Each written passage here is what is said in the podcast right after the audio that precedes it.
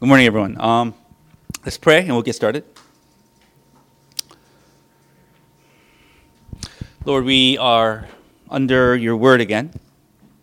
And your word has the way of, your word is power because it, it has a way of revealing you to us.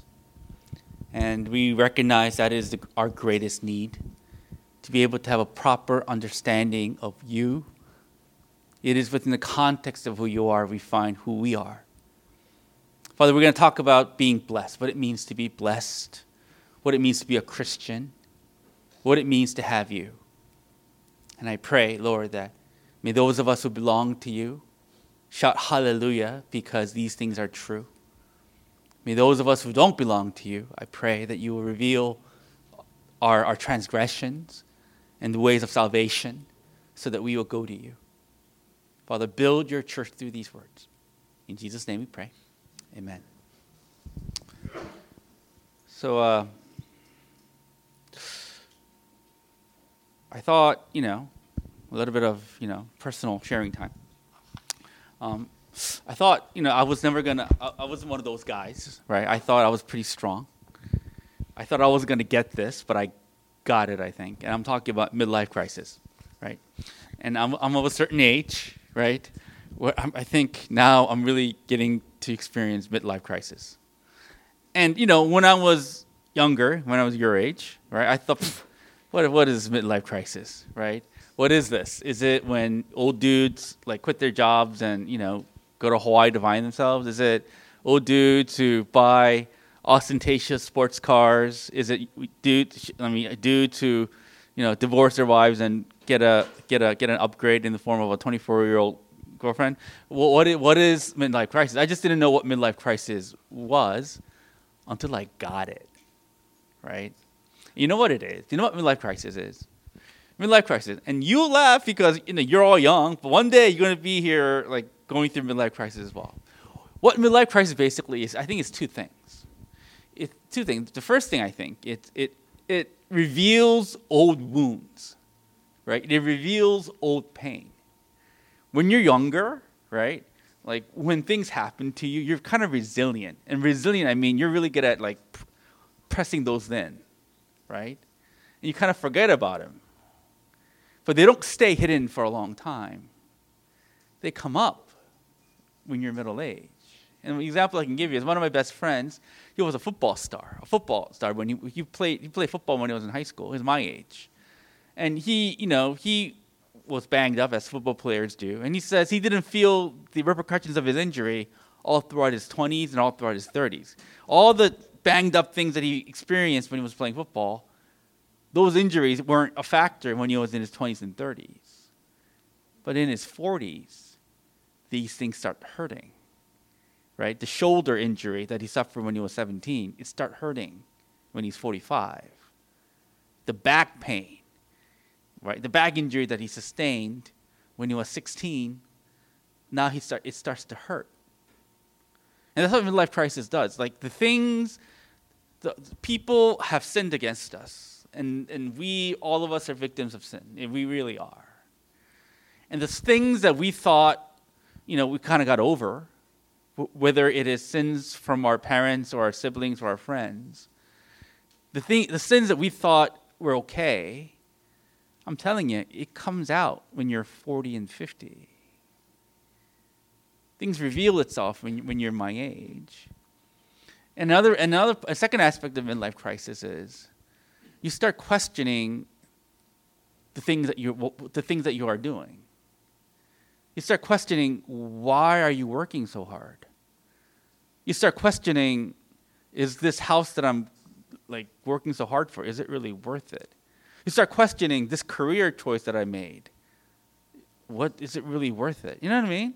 You start to question yourself. It's weird. And the thing that you question yourself a lot when you're when you're when you're like raised up in churches, I think you start to question whether what you really believe is real. I think all of us here are, you know, responsible, tax-paying, Asian Americans slash couple of Caucasian Americans, right? And, and, and then, you know, other races. And, you know, I think all of us, you know, look responsible, well put together, right? When grew up in churches, right? And, you know, we, we come to church on Sundays, do the thing that we do, serve God on the weekends, right? And, and that's, that's been more or less our lives.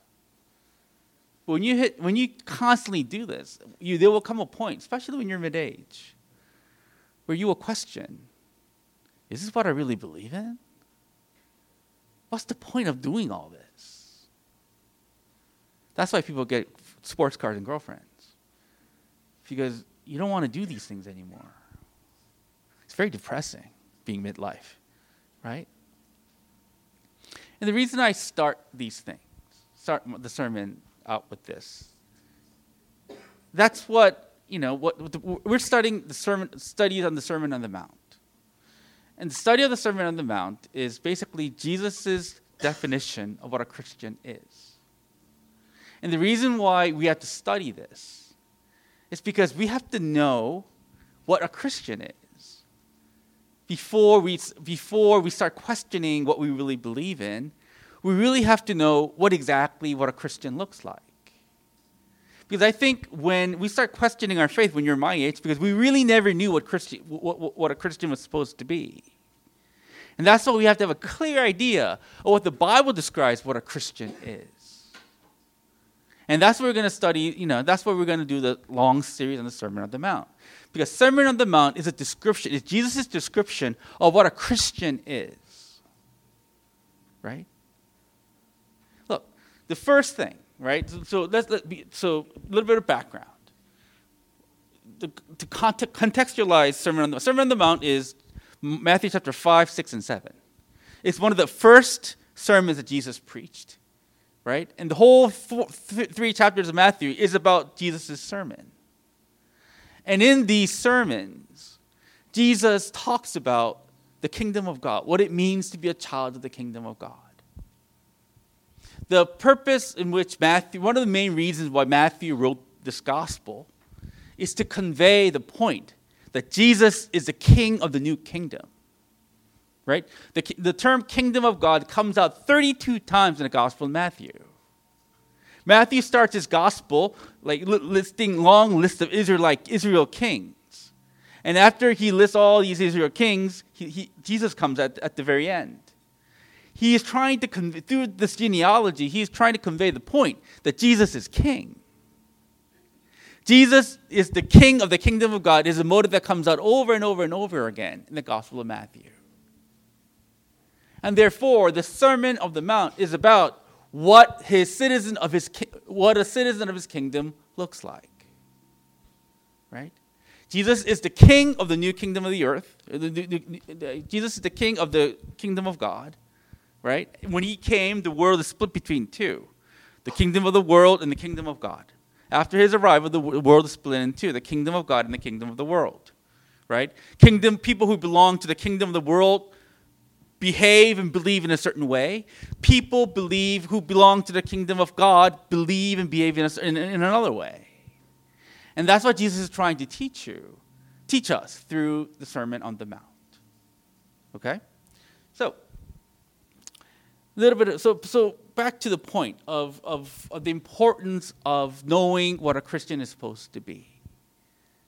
I think the greatest danger that all of us have is, is we kind of define in our own heads what a Christian ought to be. Right? We, have, we define what a Christian is based upon our own definition and experiences rather than the truth of God. I'm a certain age, like I said, and I've been walking with the Lord for, like, for the past 30 years. 30 years? Yeah, 30 years. And during the last 30 years of my Christian walk with the Lord, I went through different phases right, of, of, of Christianity. When I was first saved, when I was in college, I thought Christianity was all about, because of the church that I belonged to, was really about charismatic experiences. I thought Jesus, when I was in college, was a giver of charismatic gifts and was a giver of charismatic experiences. So I, played, I prayed long and I prayed hard to, to feel the fire of the Lord. That's pretty much what my college experience was like seeking after the fiery, charismatic presence of the Lord. Because when I was in college, I thought that's what a Christian was someone who passionately cries out and tries to passionately experience these gifts of the Lord. when I was in seminary, I started reading stuff, and, and knowledge starts poofing my head up. And what happened when I was in seminary was I turned into the opposite. I turned into this academic guy. Like I, I, I read a little bit of theology, right? He studied a little bit of Greek and Hebrew, and every sermon that I listened to, I start dissecting. He didn't contextualize this passage. This passage doesn't mean what he think it means. You know what I mean? Every sermon, I was such a jerk, right? Crit- critical. And then, like after my seminary years, I turned into I turned into this kind of a liberal Christian. I, I turned into a guy who thinks Jesus is all love, man, right? Jesus is all love. I started reading Buddhism, right? I started reading Confucianism. Yeah, man, Jesus is everywhere. Jesus is love, man, right? I turned liberal in my 20s, right? Then in my 30s, I, t- I turned all psychological, philosophical, right? I thought Jesus was like psychology and philo- philosophy, whatever. So I read a lot of psychology and philosophy, and I interpreted Jesus through the lens of psychology and philosophy. Right? So I had these different seasons of what I thought Christian was supposed to be. And uh, don't get me wrong, there are certain truths about all these experiences that I went through. But what I want to convey to you is I define Christianity on my own terms based upon my own experiences rather than what the Bible has to say. In the Sermon on the Mount, specifically in the Beatitudes, um, like uh, verses 3 to 11 that we read today, this is Jesus' definition of what a Christian is. Jesus is a king of the new kingdom of God, and this is our king's definition of what his followers look like. What is Jesus' definition of a Christian? Let's look at the qualities. Christian, Jesus says, is the one who is poor in spirit. The first quality of the citizen of his kingdom is that you are poor in spirit. What does poor in spirit mean? A poor in spirit means is a person who understands that they are powerless and helpless without God the first quality of a citizen of the kingdom of God is that they understand that they cannot do anything apart from the grace of God. That they are nothing. They are helpless. They are not self sufficient. They need God. Jesus says, second quality of, of, of those, those who belong in the kingdom of God is those who mourn. Specifically, people who belong to his kingdom are mourning over their sins, are mourning over the sins of their friends and families, are mourning over the sins of the world. If you are a citizen of his kingdom, you will mourn over your sins and the sins in your life and the sins of the world. If you are a Christian, Jesus says, you are meek. Those who are meek means those who trust in God. They don't trust in princes. They don't trust in worldly philosophies. They don't trust in their parents. They don't trust in their friends. They trust in God. They know that all good things, all great things come from the hand of God, and so they trust Him. That's what it means to be meek. If you are a Christian, Jesus says, you will hunger and thirst for righteousness. Hunger and thirst for righteousness means basically you are hungry and thirsty to do the right thing to do the will of God, to, do the, to be a person of truth, to do the right thing. That's what it means to be a Christian. Jesus says, those who belong to his kingdom are merciful, they're forgiving. When a car passes you, I had a discussion about road rage with my son in the car. I said, Son, why do, why do people get road rage? And he says, Genetics. I don't know.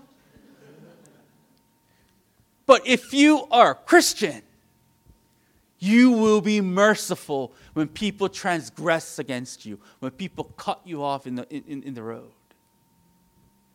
If you are a Christian, Jesus says, you are pure in heart. Pure in heart means your loyalties to God is not divided.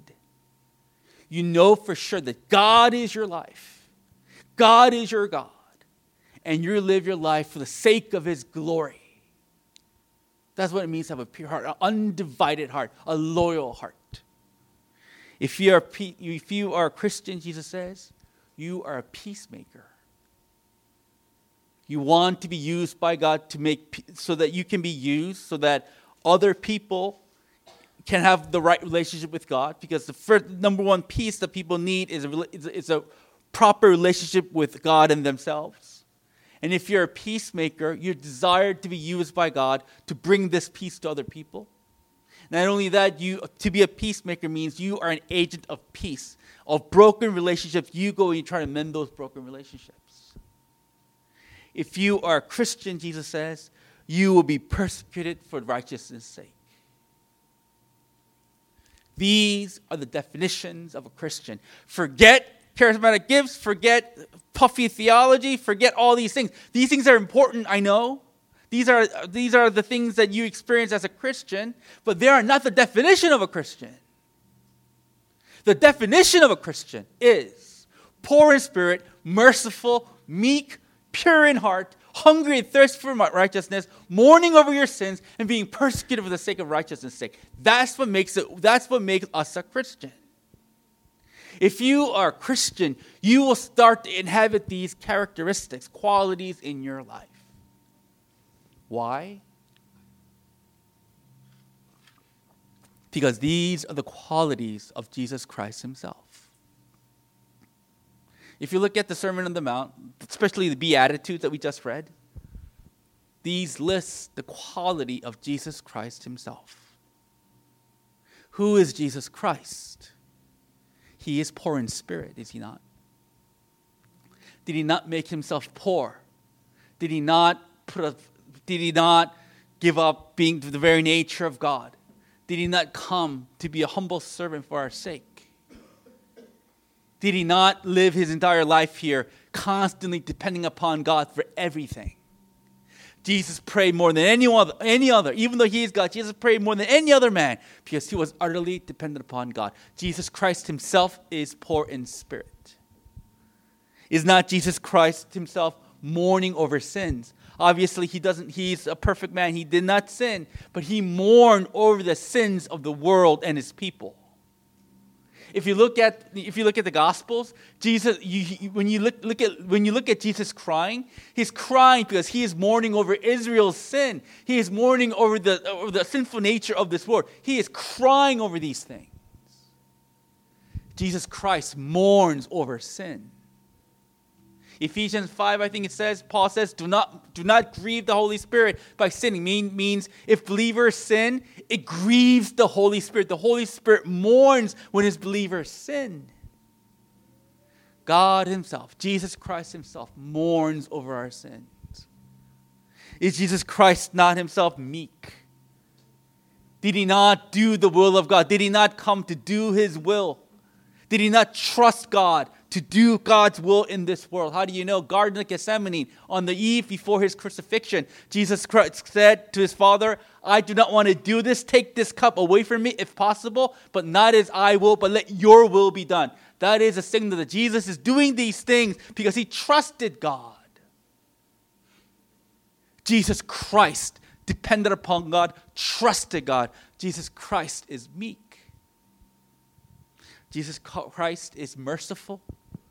He came and died for us to show us mercy. Jesus Christ is pure in heart. He is no, he is no, he doesn't have any divided loyalty. He is loyal to God the Father. Jesus Christ is a peacemaker. He came into the world to mend our broken relationship between us and God. Jesus Christ came to be a peacemaker. Jesus Christ was persecuted for the sake of righteousness. Who is Jesus Christ? He is the qualities of the Beatitudes. He's not just your best friend. He's not a psychologist. He is not a genie. He's not a giver of, giver of American dream. He is the quality listed in the Sermon of the Mount. And because these are the qualities of our King, if you are his people, you will inhabit these qualities as well. How do you know that you are growing in the Lord? Do you know how you know? Do you know how you know that you're maturing in the faith? If these things start to become more developed in your life, are you becoming more poor in spirit? Are you becoming more merciful? Are you becoming more thirsty to do the right thing? Are you, are you, are you becoming more meek and dependent upon God? Are you mourning over your sins more and more? This is how you know that you're growing in the Lord. Right? Because these are the qualities of the kingdom, citizens of the kingdom of God. The question we ask you this morning Do you have these qualities? I know it's easy, right, to, to define our Christianity in the way that we want it to. But Jesus is asking you this morning are these the qualities of your life?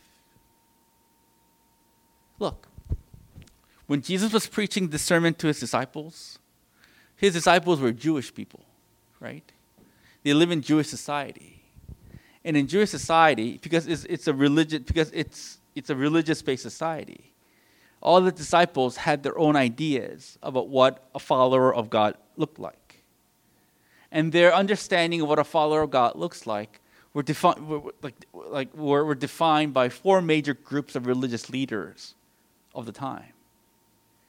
So these disciples had, an, had in their minds an idea of what a follower of God looks like. And their idea was primarily based on four types of spiritual, spiritual sects that were Jewish spiritual sects that were alive during that time. Number one, the, the, the first group that influenced early, or early Jewish people's understanding of what it means to be a follower of God, the first group are the Pharisees, right? And you know the Pharisees. They are the teachers of the law they're all about external obedience. They knew the Bible very well, they knew the Old Testament law very well, and they and they admonished people to obey the word of God, to, to, to, to, externally obey the word of God. So, so, certain Jewish people in the early days thought being a, being a religious person was really all about obeying God's command just externally obeying God's command because they, that's what the religious leader taught them. Second group that influenced the Jewish mind of what, what, what it means to be a religious person were the, were, the, were the Sadducees. The Sadducees were the cool people, right? They knew the, they knew the, they read the culture. They knew the culture, right? They knew the culture of, of, of, of Rome. They knew the culture of, of the people. And they tried to incorporate the Bible what they know about the Bible with the culture.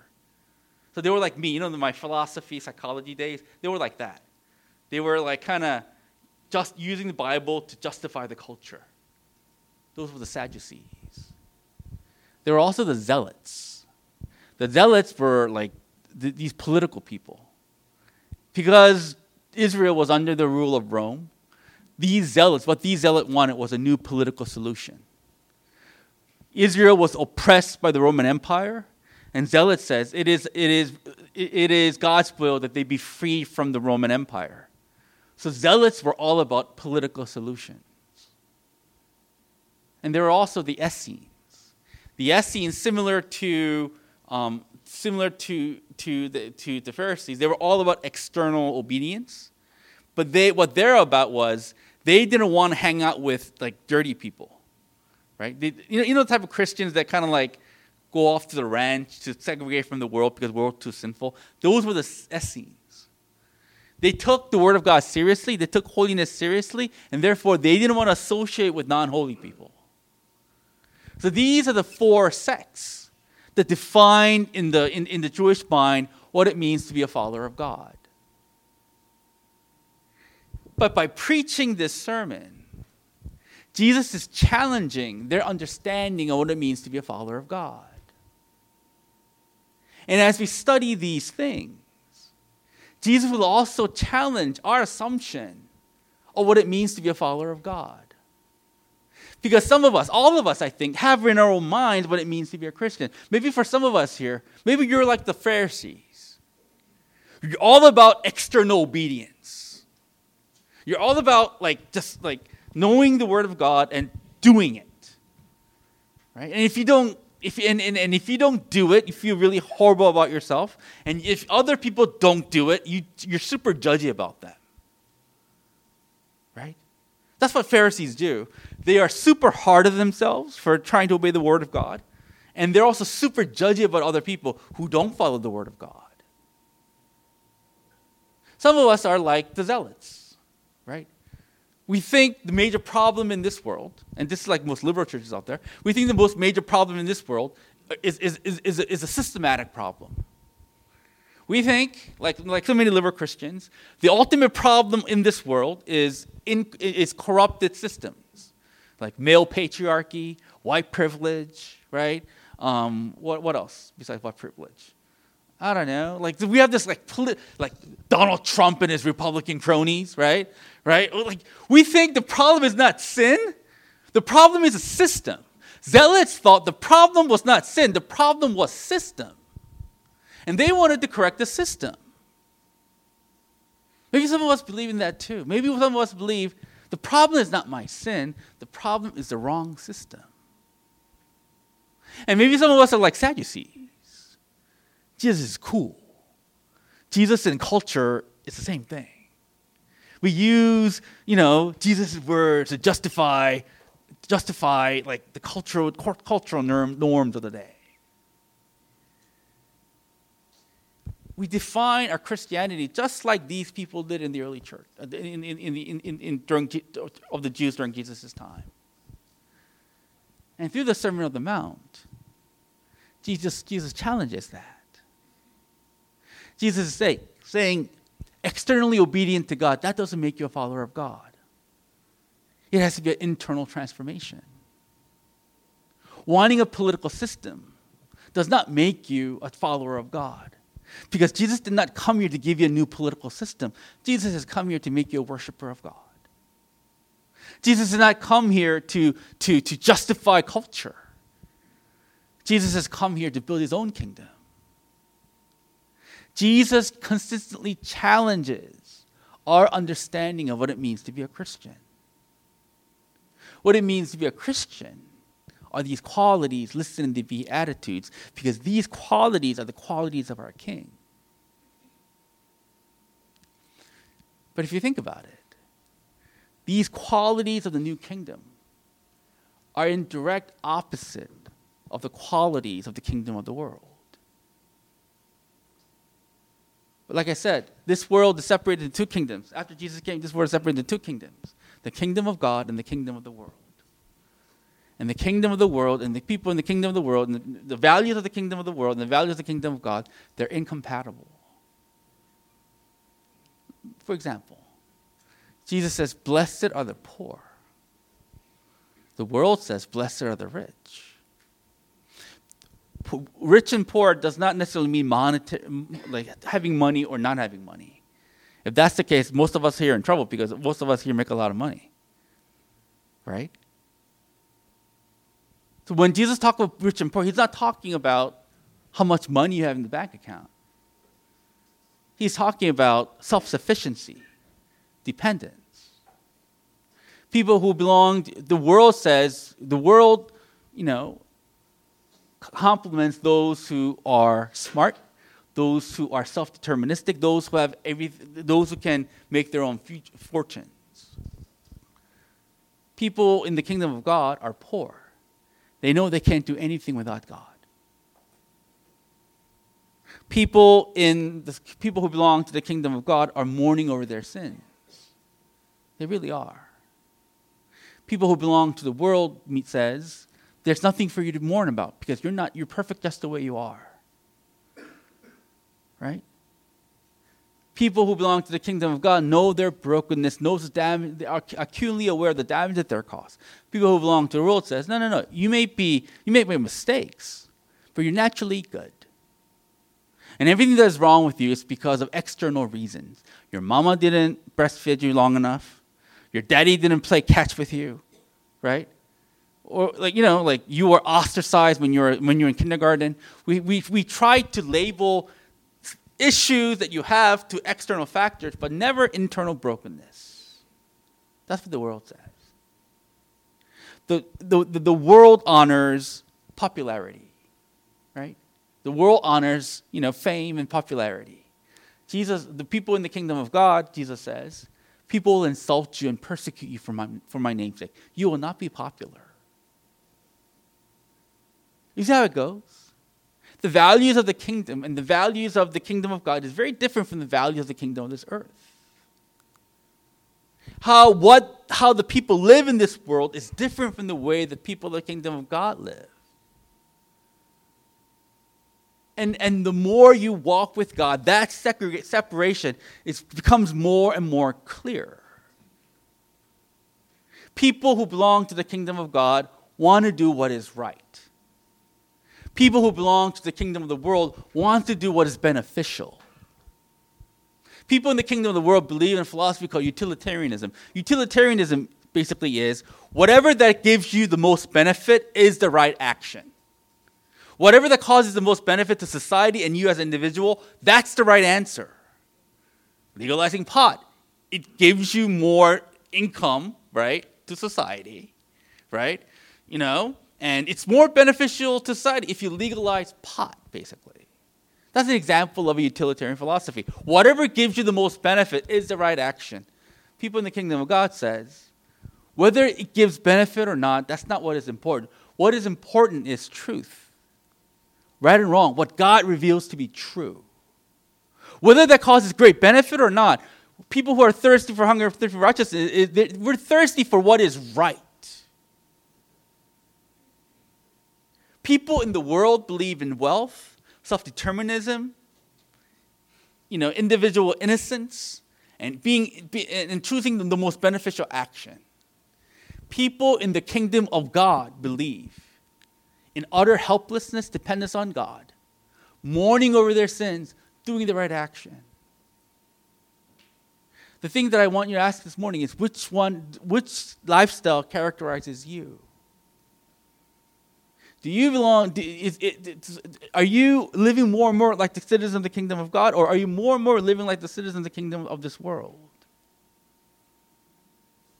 Not only is kingdom people of God different from kingdom people of this world, the blessings that people receive is different. Jesus says, let's look at the blessing that Jesus promised. Jesus says, those who are those who belong in the kingdom of God Right? Those, blessed, those who are poor in spirit, Jesus says, they are blessed because theirs is the kingdom of God. So the blessing, the first blessing that Jesus talks about for those who belong to the kingdom is the kingdom of God is, is, is theirs. Right? Jesus says, um, for, for theirs is the kingdom of God. What does the kingdom of God mean? Kingdom of God mean is a, it, it, it, it's, it's a current and future future reality where God personally dwells within the life of his people. Kingdom of God is great and mighty and awesome because God personally dwells there. And when you are in God, when you are poor in spirit, you will experience God's personal reality in your life. Jesus says people who are poor in spirit are incredibly blessed because they start to experience the very presence of God in their lives. Unbelievers do not experience, cannot experience this presence of God because they are not in His kingdom. Jesus saying, Those who belong to me are the greatest blessed people because they experience God's presence in their lives, because God's kingdom belongs to them. The world do not know this blessing. The world is just kind of, they kind of make up their own definition of what it means to be blessed. Jesus says, My people are blessed because they can, they can know God. People in this kingdom are blessed. Another example is because, because they will be comforted when they mourn over their sins. One of another blessing that God gives to his people is when we mourn over our sins, God comforts us. And that's the great thing about repentance. When you repent, at the end of repentance, when you start to understand that Jesus Christ forgave you of your sins, that understanding gives you this huge comfort after you sin. Look, I have had a lot of great experiences in this church one of my best moments. I had a lot of best moments in my life in this church. But one of the highlights of my experience in this church is this. I, I, that was like three years ago on a Tuesday evening, right? Much like today. Like, unlike today, where right now, Tuesday prayer meetings, like attendance, whew. back then, not, not so many people. So it, it was one Tuesday evening. It was just me and Pastor Ray. Remember Pastor Ray? The millennial goatee, good looking pastor? So it was just him and me. And we were just like praying, because pastors do. And then we were just having a long conversation about the fact that God has, Jesus Christ has forgiven our sins. We were sharing about our sins. We were sharing about how, like, it is an incredible thing that Jesus Christ forgave us. And we were just constantly going back and forth, sharing our sins and the fact that we're forgiven. The fact the two brothers were sharing our sins and the fact that we're sharing the fact, reality that Jesus Christ has forgiven us, that comforted us so completely. That sense of love of God just overflowed my heart and his and Pastor Ray's heart because we he kind of talks about it too whenever we get together. Because we know that we're forgiven. It's great. Not only that, like, look, sometimes when I counsel people here, we talk about our sins. We don't hide our sins. We talk about our sins, and we and, and the fact that we talk about our sins after the counseling session, people feel much better after they confess because they experience God's comfort. The great privilege of being a Christian is yes, we sin, but man, God forgives us, and we're so much comforted by that. Not only that, when, when people sin against us, it hurts right? Even though we try to like forget about it and try to ignore it, let's be honest. We're fragile, sensitive people. When people sin against us, it hurts like no nothing else. My experience is when you take the pain of other people's sin and when you give it to Christ and you work it out with Christ, the wrong that the other person has done, God uses it to build your faith. It's an amazing thing people has done this crummy thing against you. But when you give it and when you walk with it with the Lord, He uses it to develop fruit in you. It's an amazing thing. God comforts you when you sin. God uses sin, sin of other people to build you up. Jesus Christ, God Himself, comforts you in your sins. What a great benefit! Those who are pure in heart, Jesus says, they will see God. What it means to see God. Three things. Number one, you see the glory of God. You start seeing God for who He is. Seeing God means you, you, you, become, you become more aware of Him and you start seeing His glory. And when you start seeing His glory and presence in your life, you are just filled with praise. Seeing God also means you experience His direct provisions in your life he, you start seeing His work in your life. And seeing God also, three things. You also mean He gives you the hope of an eternal future. And these things become real when you are in God. The world cannot experience these blessings. The world cannot be comforted in their sins because they don't know that they're sinning. The world cannot experience the glory of God because they're blind the world cannot see God actively involved in their lives because they're ignorant of God. Those who belong to the kingdom experience these blessings.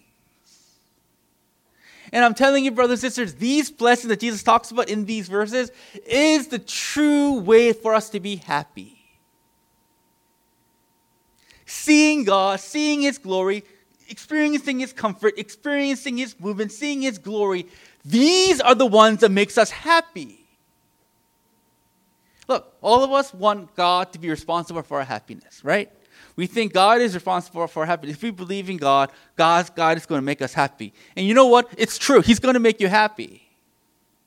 But He's not going to give, make you happy by giving, giving you the things that you would you think you need to be happy. He's going to make you happy, but He's going to make you happy by giving Himself to you. Do you understand?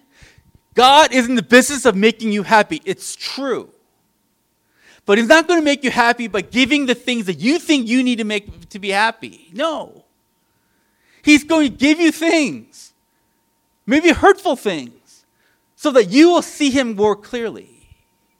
And seeing Him more clearly, that's the thing that makes you happy. Do you understand?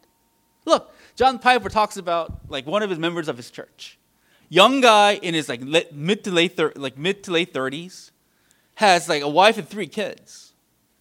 Dude had cancer, brain tumor, brain tumor, brain tumor. he's to die. Jesus Christ meets him in the hospital on his deathbed. And, and he tells Piper, he's filled with so much happiness and joy. Even though intellectually he's worried about the fact that he's leaving his wife and kids behind, but he says he cannot help but to feel this immense joy because he knows God.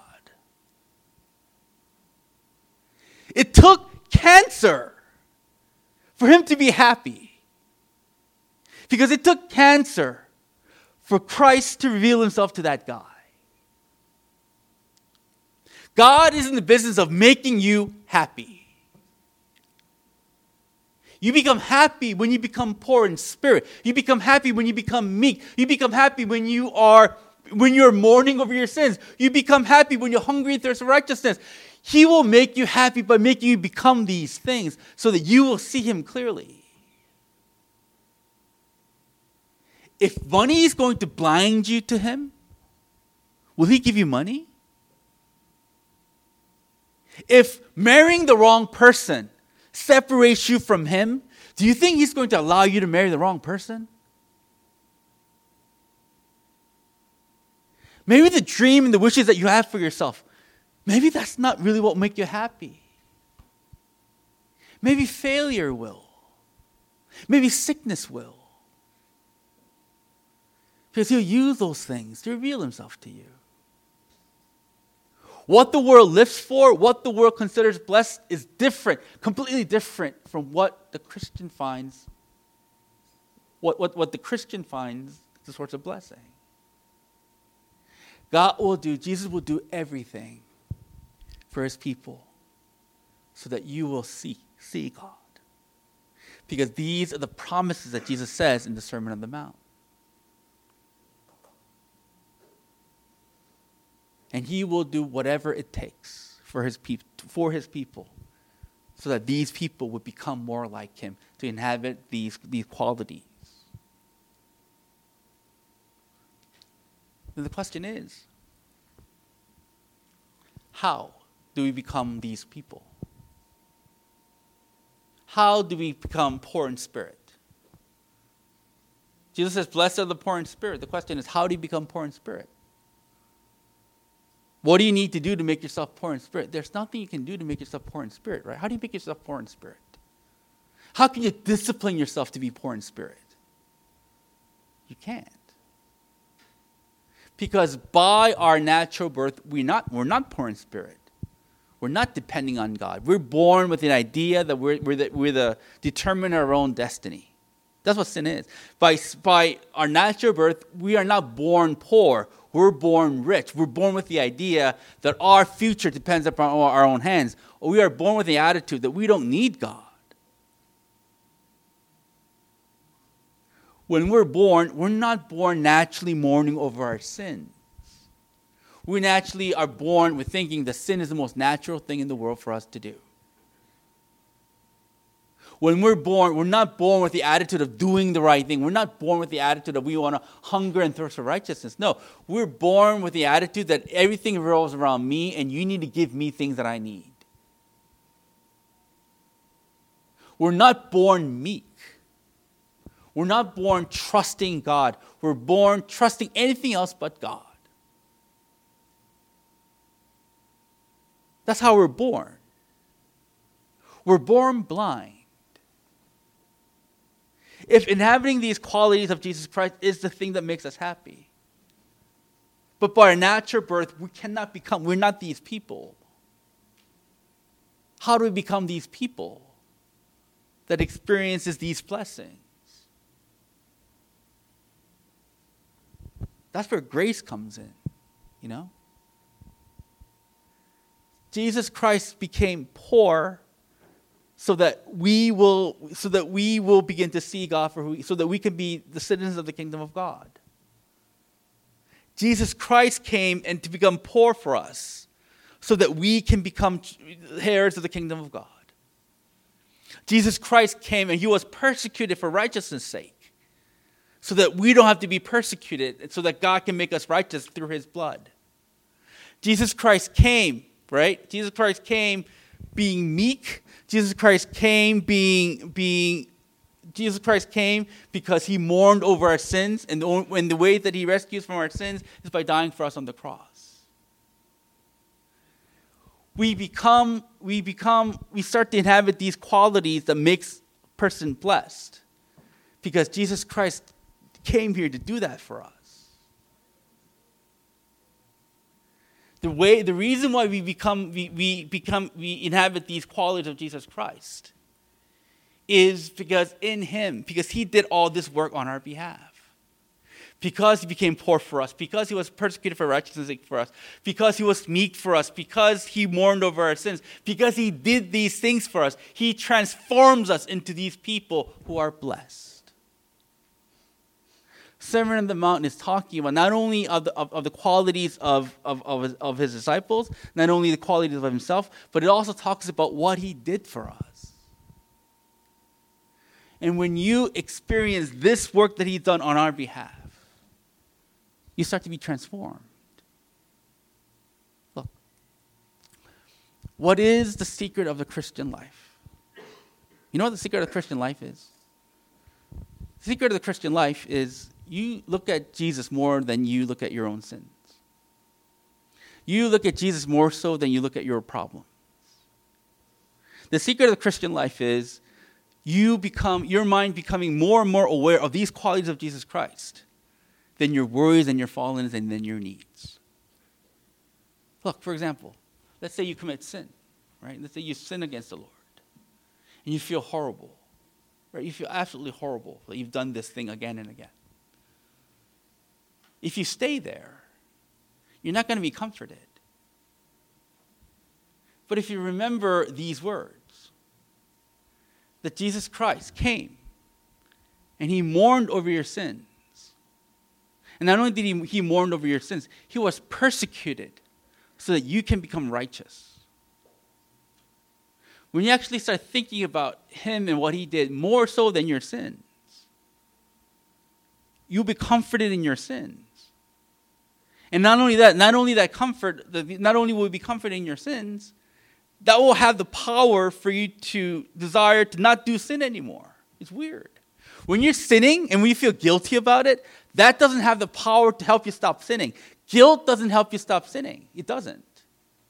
Being comforted over your sins gives you the power to overcome sin. Yes, you're a jerk. Yes, you did this horrible thing, but Christ died for you and forgive you. And when that realization just captures your heart, you really don't want to do these things anymore. You really don't. It's weird. Let's look at your problems. Let's, look, any problem. Let's say your problem is, I don't know, unemployment. And you, when you just look at the fact that you're unemployed, and when you look at the fact that you look at other people and they're employed, right? And you look at your friends and they're having families and like cars and buying homes and stuff, right? And when you look at yourself, you're still living in your mom's basement. You go, what, what the, Right? When you start looking at it, you go, oh. But when you look at Christ, a, person who just depended on everything for God, who trusted God. And because he trusted God, God gave him glory. And when you understand that, like when you start trusting in God, just like just as Christ trusted God, and that when you trust in the sovereignty of God who sends you Jesus Christ on your behalf, when that becomes more persuasive in your mind, you will start to feel much better about your problems. Stop looking. I understand the secret of the Christian life is to look more to Him than to you. That's it. When you read these certain qualities of the Sermon on the Mount, I know it's tempting to compare yourself to what is written. And maybe that's important. Well, you need to understand that these qualities are not just qualities that you are called to inhabit. The, these qualities are not just qualities of the citizens of the kingdom of God, but these are the qualities of Jesus himself. Through these studies, I pray that you will understand these qualities of our Lord so the more you understand the qualities of the Lord, the more that will free you to live a life of power and grace in this world. Let's pray.